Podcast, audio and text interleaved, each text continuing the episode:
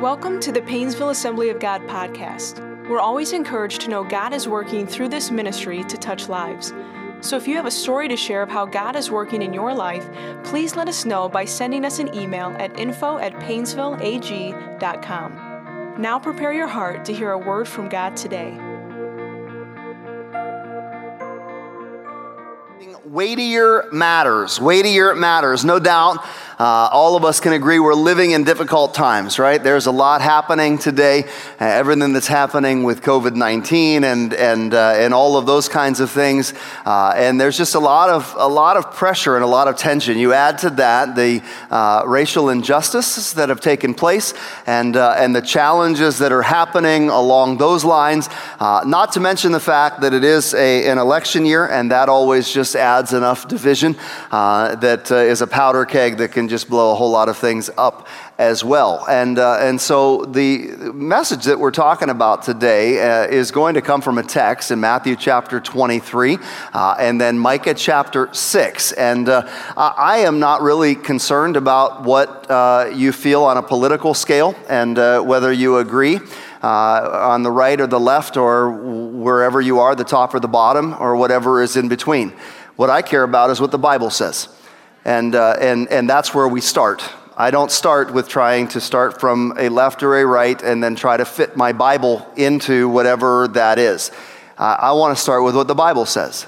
Uh, as believers in these times that are so difficult, these times that are so divided, they're divided uh, in our nation, is very divided, but also divided within God's family, the church. And so I began to pray. I said, God, share with me. Show me what your word says. How ought to we position ourselves? How should we live? As believers. And, uh, and so it came down to two passages of scripture. The first one in Matthew is a context of Jesus addressing some of the religious leaders. They were scribes and Pharisees. Scribes were those that would write out the law, they knew how to write out the law. Pharisees were considered religious leaders of the day. These were people that, that, that, that knew what the law said and, and also had practices that they would call practices of righteousness. And, uh, and, and so they would be things that they would do. One of those things had to do with the tithe. And and, uh, and that's a, a, practice. That's a practice of righteousness, what we give and those kind of things.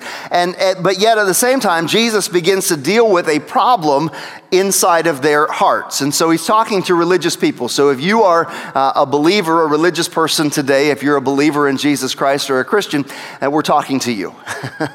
we're talking to you. Everybody will benefit from this. Matthew chapter 23, 23 and 24.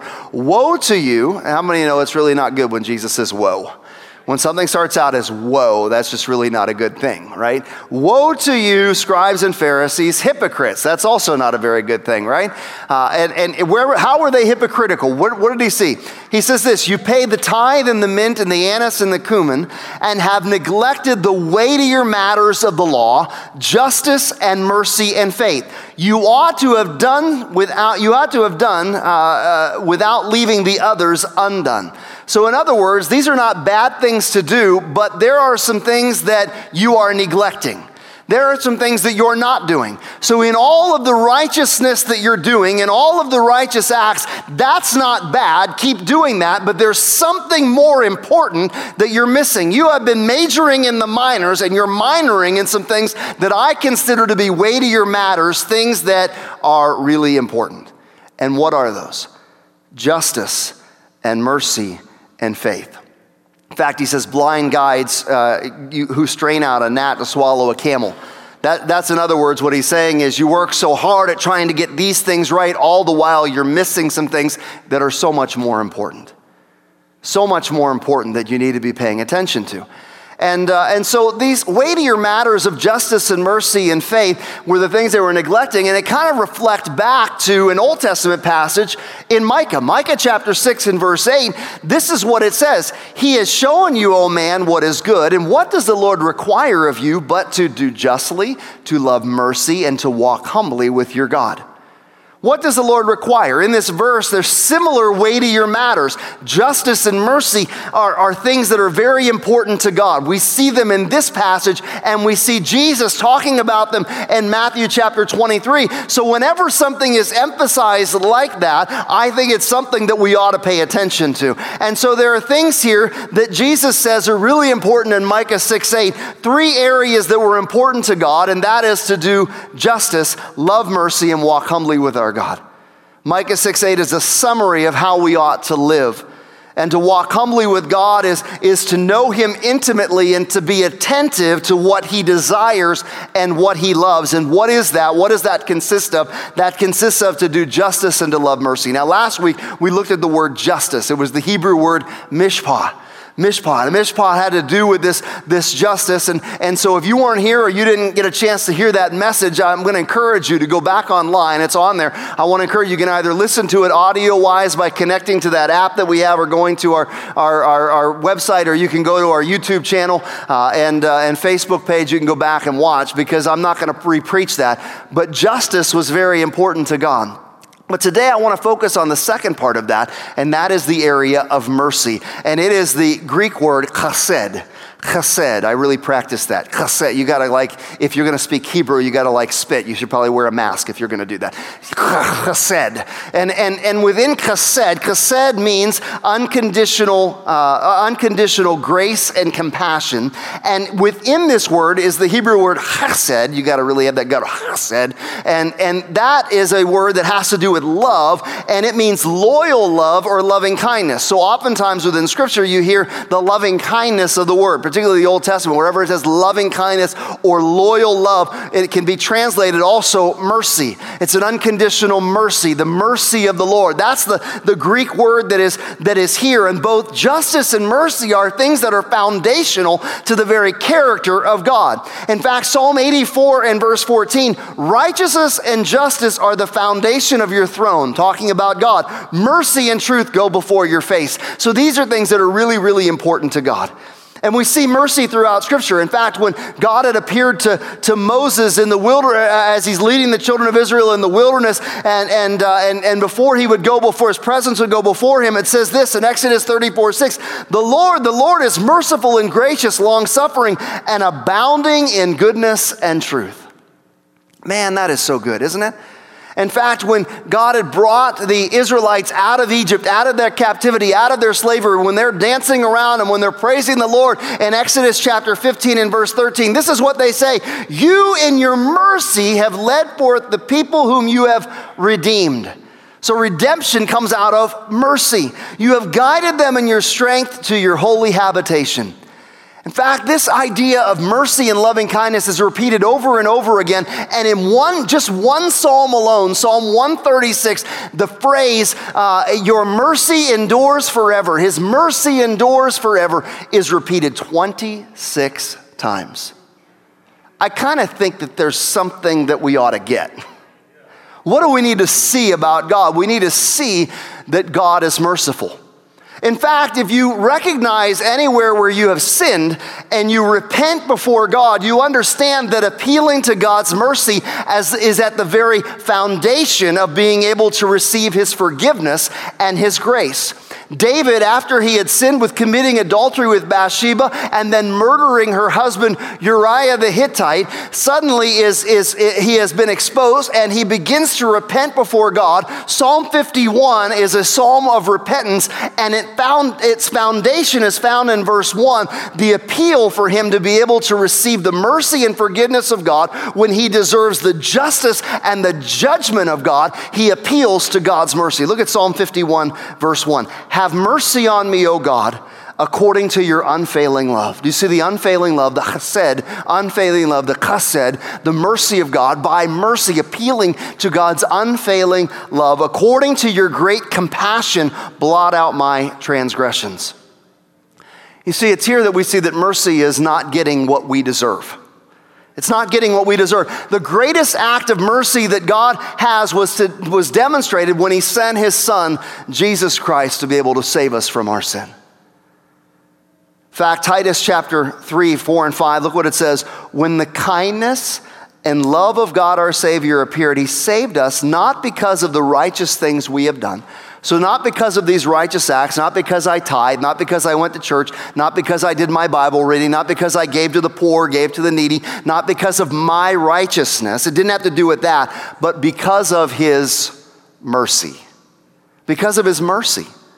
He saved us through the washing of rebirth. That is to be born again. When you hear that phrase, born again, that's what we're talking about. That's what happens. That's a spiritual gift, the spiritual gift of God through Jesus Christ, our Savior, that when we confess by faith, Jesus, you are Lord, and I appeal to your mercy and ask you to forgive me of my sin, the Lord comes into our lives and gives us rebirth, the washing and renewal by the Holy Spirit. But that only comes because of the mercy of God when it's within our power to, to uh, or, or right to punish or to harm someone else, but instead we show compassion and forgiveness. Instead of that, we demonstrate mercy. Now, let me just uh, give you a kind of a practical illustration of this. When I was in my 20s, I, was, uh, I had graduated from college and I had my first youth pastorate in Stroudsburg, Pennsylvania, which is located in the Pocono Mountains.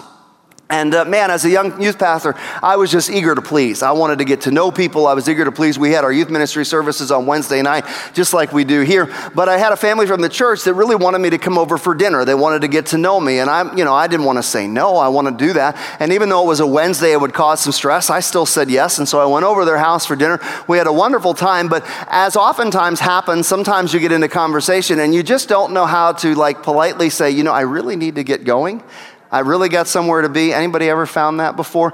I was, you know, I'm young. I'm a young youth pastor. I didn't really know how to get out of it. And I said a couple times, hey, I got youth service. I really got to get going. And they just kept talking, and I didn't want to be mean. And so I found myself, when I finally got to leave, I was running late, like really late. And so, man, I was flooring it in the car, all right? And, and the Poconos, if you know anything about it, the, the roads are like windy. And so, man, I'm flying. And the, the speed limit, I don't remember what it was at the time. I remember like maybe 35 or 40 because of the curves. And, you know, it really could be dangerous. But, man, I'm like pressing. I had to be going at least 60, probably a little more than that. If I'm honest, I was, because I did not want to be late. I wanted also please my lead pastor. I didn't want to be late. And I am flying. I come around the corner, and there's a police officer right there with the gun. And I saw it, and I went right around. And, you know, there's another corner to where you don't see. And I thought, I bet he's coming out after me. What do I do? Do I just like find a side street and pull off? Do I speed? No, I didn't say that. I, I, I, I, pulled over and he comes flying around with his lights on. He sees me and he like hits the brakes and comes behind me because I don't think he expected me to pull over. And he comes up and he goes, Where are you going in such a hurry? What is wrong? So I pleaded with him and I said, I'm so sorry. I was wrong. I said, but I'm running late. I mean, I'm, I'm new. I got this job and I was trying to do this and, and, and I, am a youth pastor. I don't want to get in trouble. And I'm just like talking a mile a minute, you know? And, uh, and, and, and, and he says, a, a, pastor, is that like a priest or something? And I said, yeah, it's like that. and, and you know what? He had, he had compassion on me. I deserved a ticket. I, I, really did. I was, I was not driving the way I should. I was not driving. I deserved a ticket, but instead, he let me off with a warning he demonstrated to me mercy. Mercy. That's mercy. When there's something we ought to get, but we don't get, that's mercy. That's mercy. Throughout Scripture, that's what we see. The character of God is rich in mercy. Ephesians chapter 2, 3, and 4. All of us lived among them at one time, gratifying the cravings of our flesh and following its desires and thoughts. All of us. I mean, how many of us were in that way? We were, a fall, we were fallen away from God. We, we followed the cravings of our sinful flesh. We were, we were not obedient to God. We were deserving of, of wrath. Like the rest, by nature, we were deserving of wrath. We were deserving of punishment. I was deserving of a ticket, all right? Right? I was deserving of having to pay a big fine, uh, you know, deserving of wrath. But look at this. But because of his great love for us, who God, who is rich in mercy, God is rich in mercy. And what did He do? He provided salvation for us. Why? Because of appealing to this part of Him that is His mercy. That God is rich in mercy. So, so because of our Heavenly Father is merciful, He has saved us through His mercy, and therefore He expects you and I to be merciful. As He has shown us mercy, so we ought to show mercy to others. In fact, mercy is so important that in Proverbs 3 and verse 3, God instructs us to bind it around our necks and to write it on the tablet of our hearts. Why? Because we're forgetful people. We forget about things. So you look and you go, oh, there it is. That's right. I can to show mercy. Bind it around my neck. Write it on a tablet of my heart. We learn that, that mercy here is one of the weightier matters of God, and it's one of the things that God requires. It takes precedence over many other things. And in fact, the prophet Hosea informs us that God desires mercy even more than he desires sacrifice. That's what it says, Hosea 6 6. The expositor's commentary talks about what it means to show mercy, and it says to love mercy is to freely and willingly show kindness to others. Kindness. How can you argue with that? When Jesus delivered the Sermon on the Mount, he summarized biblical teaching with these words in Matthew 5 7 Blessed are the merciful, for they will be shown mercy. How many of you want to be shown mercy? Blessed are the merciful. So to be merciful, you will receive mercy. You say, I don't know if that's right. Well, then read Luke chapter 6 and verse 36, because Jesus said, Be merciful just as the Heavenly Father is merciful. Just as our Heavenly Father is merciful, so that ought to be a character quality that we experience that comes with us. Afterwards, you know, I mean, actually, you know, if you are a believer in Jesus Christ and have been reborn, then you ought to exhibit the fruit of the Spirit in your life love, joy, peace, patience, kindness, gentleness, self control. If those things are not happening, then Houston, I've got a problem in my spiritual heart because I'm not reflecting the character of my Savior, the one who has saved me and made me reborn. I want to look at some aspects of mercy. And to do that, we're going to look at a popular passage of scripture to kind of illustrate this. So I don't want you to, when you figure out what the passage of scripture is, say, oh, I've heard that one before. Oh, I've heard so many sermons on that one before. Because you know what? The Lord can speak to you even through a popular passage of scripture. But we want to demonstrate some very, act, uh, some, some, some, some very uh, key aspects of what it means to show mercy. What does it mean to love mercy? What does it mean to show mercy? And, uh, and so, what we have here is we have an expert in Mosaic law. We might call him a lawyer of sorts, but he's a lawyer in biblical law and Old Testament Mosaic law. And he asked Jesus a question. Luke chapter 10, starting in verse 25. On one occasion, an expert in the law stood up to test Jesus. Teacher, he asked, what must I do to inherit eternal life? Now, how many know that's a good question? A lot of people are asking that question. What must I do to inherit eternal life? How do I have eternal life? Is there something beyond today? Not, not a bad question, but here's a religious leader, somebody who, who, who is an expert in the law, and he's actually doing this to test Jesus. But Jesus turns the tables, and Jesus begins to ask him two questions. He says, Well, what is written in the law, and how do you read it? So, in other words, you, you're an expert in the law. You tell me what's written, but how do you understand it? How do you read it? How do you understand it? So, here he is. He's got a test now. He tried to test Jesus. Jesus flipped it. Here he is. And he says this Love the Lord your God with all your heart, with all your soul, with all your mind, with all your strength, or with all your strength and with your mind, and love your neighbor as yourself. Love your neighbor. You know what that's called? That's called the Great Commandment. Jesus had said that in another passage of Scripture. So, of course, Jesus replies to him, You've answered correctly. Do this and you will live. Right? Simple as that. So if I'm the young lawyer, I'm thinking, yeah, I passed the test. I got an A. I answered correctly. How many like to answer tests correctly? You get somebody test you and you get the answer right. You're like, yes, I got it right. So here he is. He gets the answer right. And Jesus says, do this and you will live. Uh, eh, eh, but the, the problem is, even though he has the right answer, does he really understand what is really behind this? Does he really understand it? You know, there are a lot of times when there's a lot of biblical knowledge that we know. There are a lot of things that we know. This lawyer knew what was written, he, he knew what was written in the law. He, he was on a roll. He had tested the teacher, he had won. He had perceived that he understood what it was to inherit eternal life, what it was for redemption. He thought, man, I'm on the pathway, and yet there were some things that he didn't quite understand. In fact, a guy by the name of Fred Craddock points out having right answers does not mean that one knows God.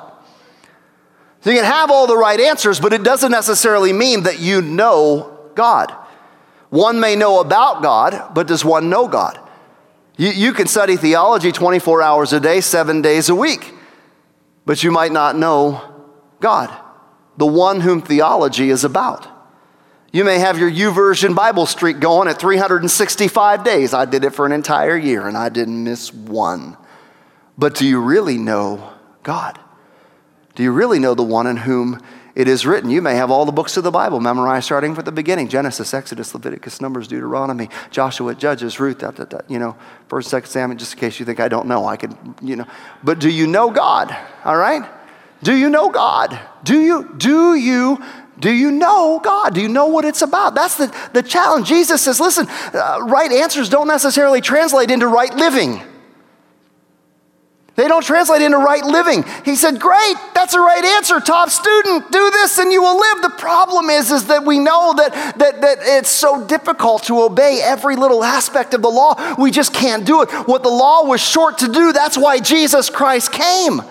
And so, although he understood all the things of the law, there were some weightier matters that he was missing. And one of those had to do with mercy. And it gets pointed out in what Jesus does next and what the man asks next, because the man is about to step into it. Do you ever think you should just stop at some point? Like this guy was on a roll. I'm testing Jesus. I'm testing Joe. I'm going to test him here. Love the Lord your God with all your heart, with all your soul, with all your strength, with all your mind, and love your neighbor as yourself. I got that right. All right. All right. Well, I'm going to test you one more, Jesus. Who is my neighbor. Who is my neighbor? He should have stopped while he was ahead. Who is my neighbor? And Jesus says, okay, now we're getting to the heart of the matter. You can know a lot of this, but do you really know what I expect, what I require? So let me tell you about what it is to be a neighbor. And, and that's what it says, Luke 10 29, wanting to justify himself. That's when we get into problems, when we want to justify ourselves. That's a little extra. So Jesus tells a story, a parable that we call the Good Samaritan, although Jesus never called the Samaritan good. In fact, Samaritans and Jews had this racial problem going on. You see, the, the, the, the, Samaritans were not liked by the Jews. During a time of captivity, when people were taken away, many Jewish people were left behind, and they begin to intermarry with some of the Gentiles and some of the Assyrians and some of the people that were in there. And so they had a mixed race and they had a mixed religion. And as a result of that, uh, there was some tension. Not only that, but when uh, the Jewish people began to come back and they began to rebuild the temple and rebuild the walls in the time of Ezra and the time of Nehemiah and in that area, it was the Samaritans who began to persecute them. Uh, Sanballat and Tobiah were Samaritans, began to persecute them. Therefore, the Samaritans said, You know what? We're going to build our own temple. Uh, we're not going to Jerusalem. We're going to worship on Mount Gerizim. We're going to build our own place of worship. And they were considered ceremonially unclean, socially outcast, religious heretics. I mean, this was a triple threat. And so, here in this story, and if you know the story, you know that there were the priest and the Levite and, and, and that, but they weren't the heroes in the story. The heroes of the story are a Samaritan. And, and, and if I'm the, the, the religious, the, the law, the guy, the, the lawyer here, the young lawyer, I'm thinking, oh no, Houston, we have a problem. What are you saying, Jesus? What are you saying? So let's get into the story. All right, let's get into the story. In reply, Luke 10, 30 to 37, in reply, Jesus said, A man was going down from Jerusalem to Jericho. When he was attacked by robbers, they stripped him of his clothes, beat him, and went away, leaving him half dead. A priest happened to be going down the same road, and when he saw the man, he passed by on the other side. So to a Levite, when he came to the place, he saw him pass by on the other side. You might say a pastor or worship leader. They were involved in the worship aspects of the temple, of the tabernacle. There were certain things that were unclean. So if they were on their way to do something, if they were to help this man, they might get themselves unclean. There was something that would happen. But then it says this but a Samaritan, as he traveled, he came to where the man was. He saw him. He took pity on him. He went to him. He bandaged his wounds, pouring on oil and wine. Then he put the man on his donkey, brought him to the inn, and took care of him. The next day he took out two denarii and gave it to the innkeeper. Look after him, he said. When I return, I will reimburse you.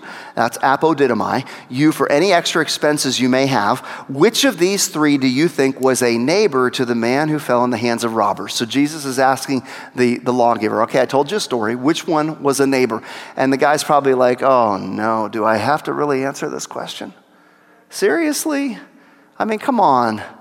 But he knows he has to answer the question. So he says, look at what he says, the answer he gets. The one who, he won't even call him the Samaritan. He says, the one who had mercy. The one who had mercy on him. And Jesus says this, go and do likewise. Who was the neighbor? The one who had mercy. And so from the story, we learn some key aspects of what it means to show mercy. Number one, mercy begins with compassion. Mercy begins with compassion. And uh, again, we're not told anything about the man who was traveling on this road. The road to Jerusalem and Jericho was a very uh, challenging road. It was a road where there was a lot of places people could hide. It was a road where people could come out and where oftentimes robberies like this took place. It might have even been a common occurrence. So it would have been nothing to say, oh boy, here's another one that got robbed. Ah, I don't have time for this.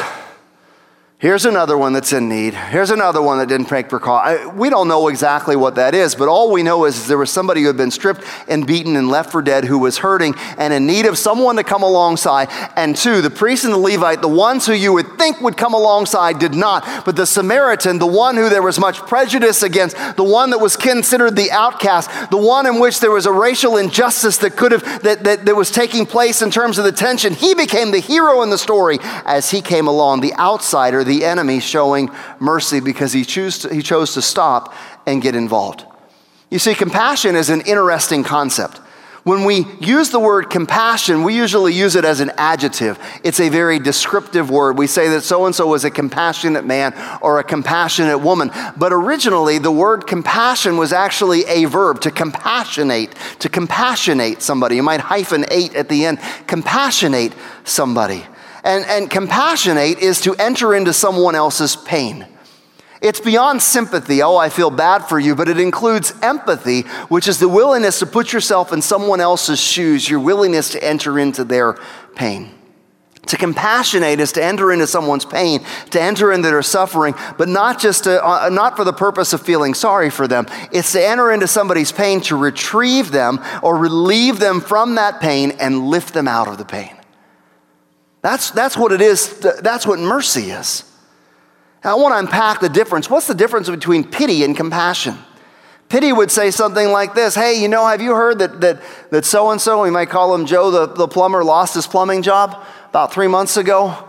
You know, he, he lost, boy, you know, I feel so bad for that guy. That is just terrible. I have such pity on him. Compassion would say, Hey, did you hear that Joe the plumber lost his job a couple of months ago? Hey, you know, maybe we ought to come alongside him. I wonder if his family could use some groceries. I wonder if they could use a bill paid. I wonder, I wonder if there's something we can do to help relieve and lift him out of the pain. Pity might say, you know, did you hear about that, that woman down the street? You know, she's a single mom with all those kids. You know, she had that health issues again. She's been in the hospital for a couple of months, in and out all the time. Man, I just feel so bad. She can't catch a break.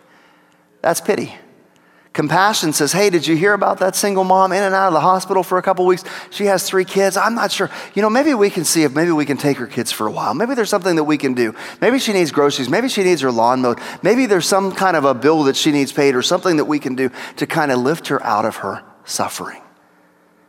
That's the difference between pity and compassion. Mercy is compassionate. Mercy is love in action. Mercy is willing to get our hands dirty so we can step into the brokenness of, of others in their lives.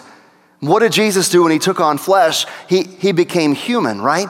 He took on flesh, he became human, he became a man. What did he do? He entered into our need, into our sin, into our suffering. He didn't just stay from afar and say, Oh, I feel bad for those people. Good luck with that. He entered into their pain. He entered into their need. He entered into our need, stepped into our brokenness to show us compassion and mercy and to lift us out by his salvation, satisfying the very justice of God, not giving us what we deserve. Secondly, mercy comes at pers- with personal cost. Personal cost. There's costs that are involved with the Samaritan. If you look at this, it cost him time. He was on a journey somewhere. He was heading somewhere himself. By the, by the sounds of the fact that he had two denarii he was willing to give and said, I'll come back, whatever it is. I don't know how much he, you know, these medical expenses will cost, how long his stay will be. I'll come back, I'll reimburse you, whatever it is. He had to be somewhat of a wealthy man, probably a businessman, but you know what? He was willing to stop. Wherever he was going, whatever he was willing to do, he was willing to stop at the cost of his schedule and at the cost of his time to compassionate, to really demonstrate mercy and to get involved is going to cost you some time. It's going to mean that you may have to adjust some things in your schedule. You may have to, to say, well, maybe I'm going to be late for that, or maybe I'm not going to be able to do that today or this week so that I can be there and demonstrate mercy and kindness to someone else. It'll cost you energy.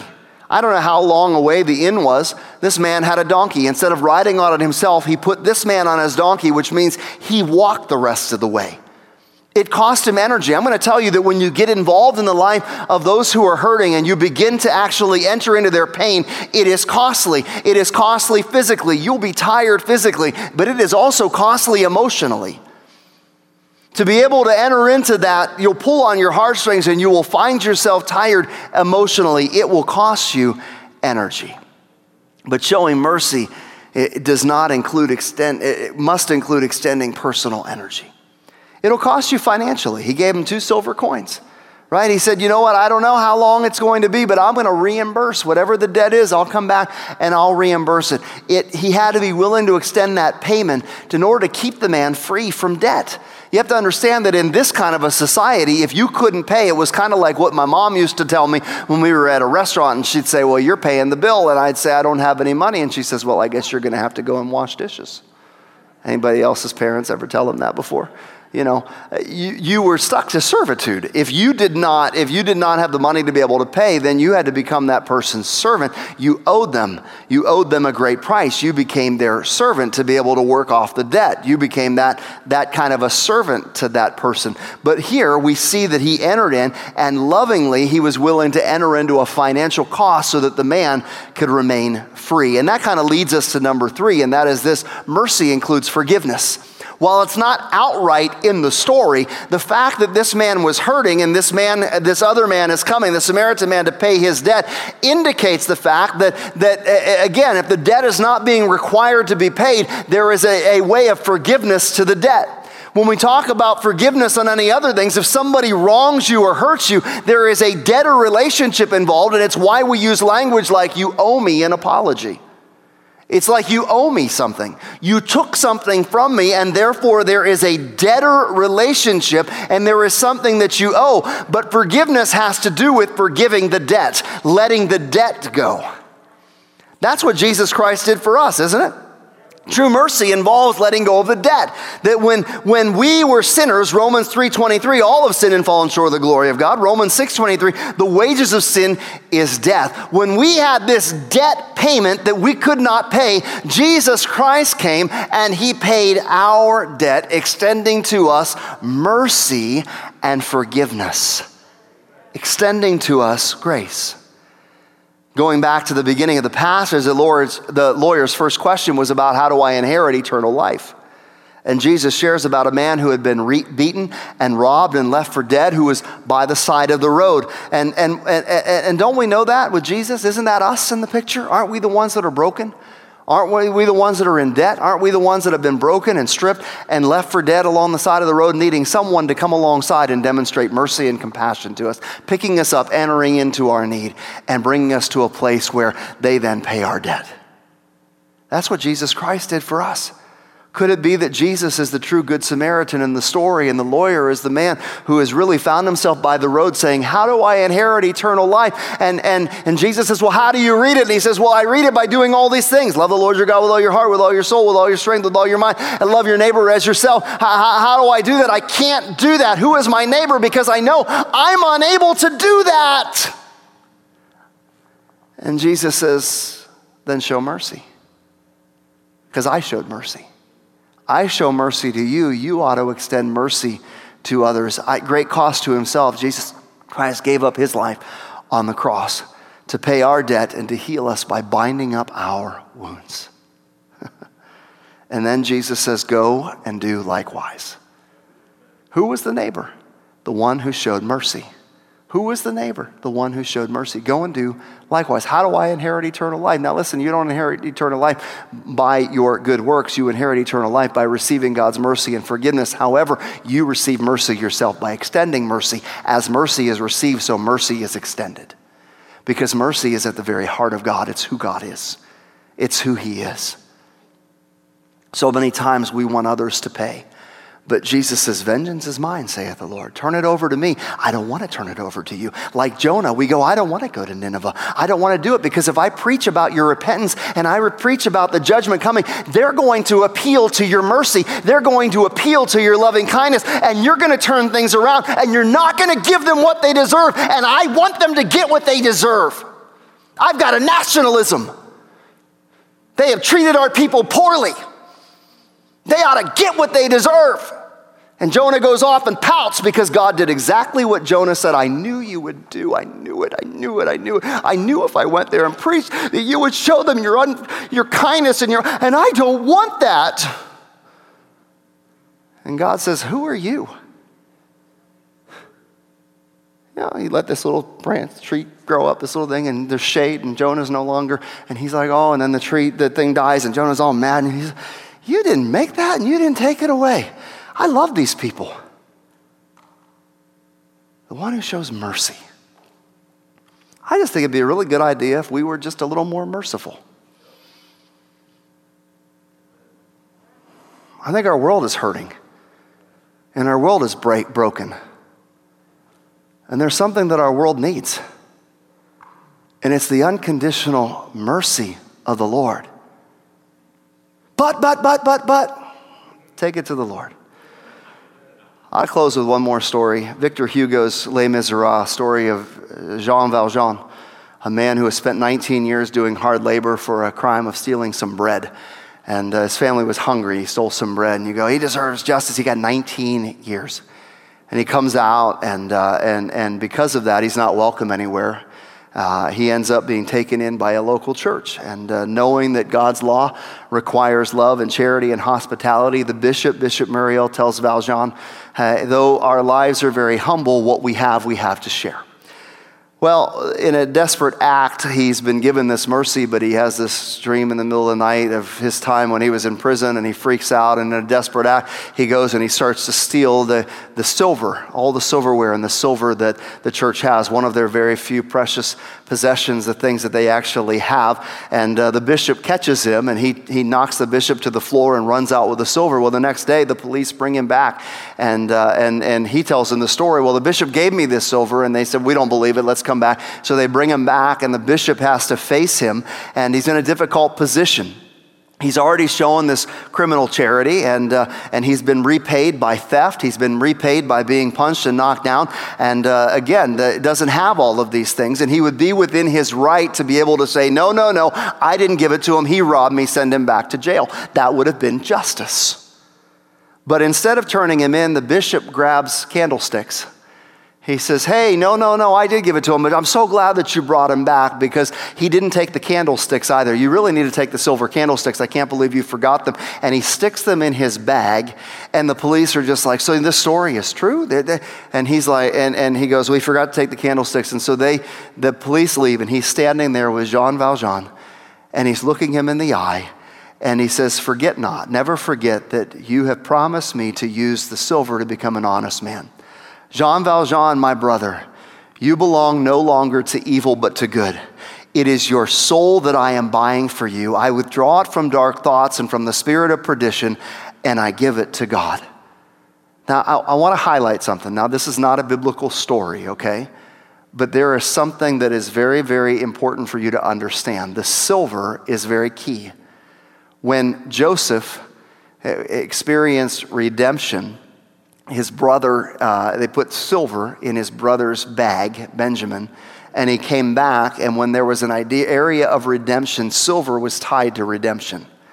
Jesus Christ was sold by Judas, betrayed by Judas, for what? Silver. Silver is a symbol of redemption.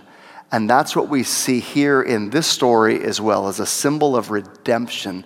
That when justice could have been served, instead mercy was given and redemption was made. And moreover, this act of compassion could have resulted maybe in others being victimized, but instead it resulted in the change of heart in Jean Valjean. And he later on, uh, again, extends that mercy, and his life is lived in such a way that is flipped around, not because he received the justice that he was due, but rather he received the mercy and compassion that he did not deserve.